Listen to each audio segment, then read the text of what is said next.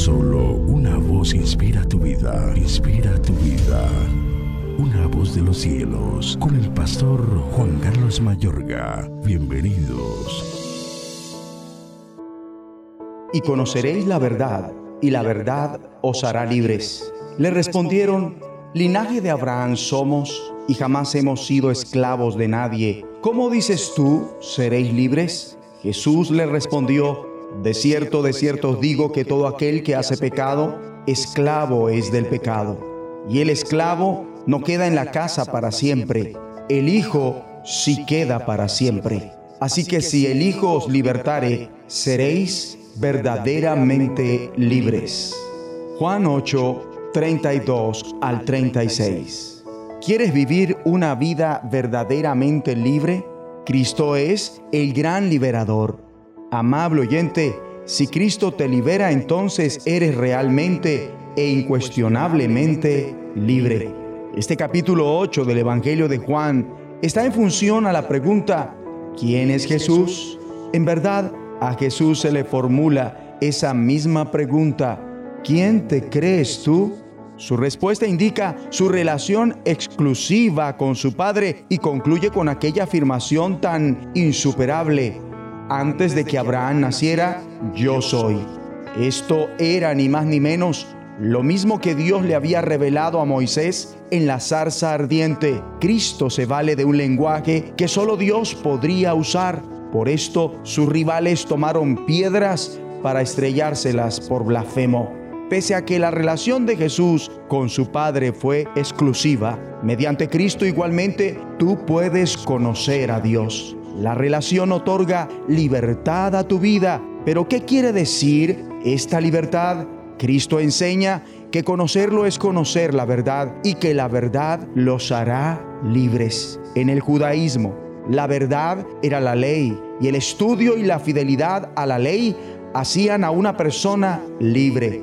Jesús asegura, si se mantienen fieles a mis enseñanzas, serán realmente mis discípulos. En ocasiones, se culpa a los cristianos de ser de mente cerrada o anti-intelectuales, en contraste con los que se llaman librepensadores. Jesús dice que verdaderamente es todo lo contrario. Seguir a Cristo es el camino a la libertad intelectual y la integridad.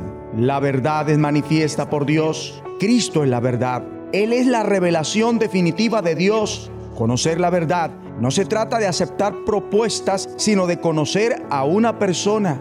Vivir en la verdad es vivir en una relación de amor con Cristo Jesús, que es la verdad.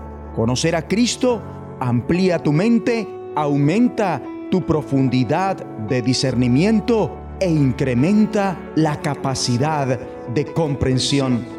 Esto no implica que tengamos todas las respuestas, sino que poseemos una verdadera forma de pensar.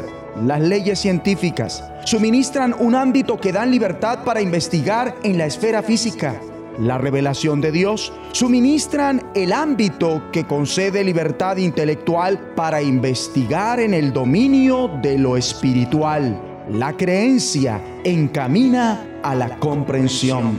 La respuesta a las palabras de Cristo fue, nosotros somos descendientes de Abraham y nunca hemos sido esclavos de nadie. ¿Cómo puedes decir que seremos liberados? Pero Jesús respondió, ciertamente, les aseguro que todo el que peca es esclavo del pecado. Amable oyente, pecar es ser esclavo de los impulsos, de las adicciones, de la necesidad de poder y admiración. Es ser esclavo de lo que otros piensan de nosotros, esclavo del miedo a los demás.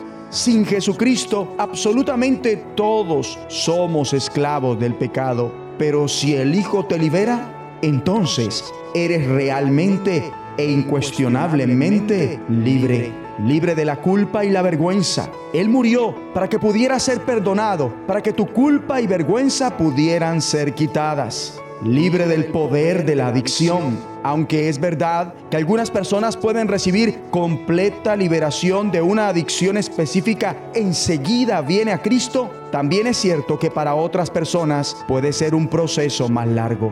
Libre del miedo, el miedo a morir, La muerte no es el fin para aquellos a quienes Jesús ha liberado antes en la entrada al cielo. Cuando Cristo te libera del miedo a la muerte, también te libera potencialmente de otros miedos. Libertad para tener una relación con Dios como la suya, siendo guiado por Él en la medida que oyes lo que Dios dice. Jesús hace posible que conozcas a Dios, libre para que puedas ser la verdadera criatura que Dios concibió que fueras. Él te libera intelectual, moral y emocionalmente, libre para amar. Lo contrario al egocentrismo del pecado. Esta es la verdadera libertad. Si el Hijo los libera, serán ustedes verdaderamente libres. Ora conmigo. Padre bueno, gracias por la libertad que concedes a mi vida. Gracias porque puedo conocerte y escuchar tu voz. En el nombre de Jesucristo. Amén. Una voz de los cielos, escúchanos, será de bendición para tu vida. bendición para tu vida.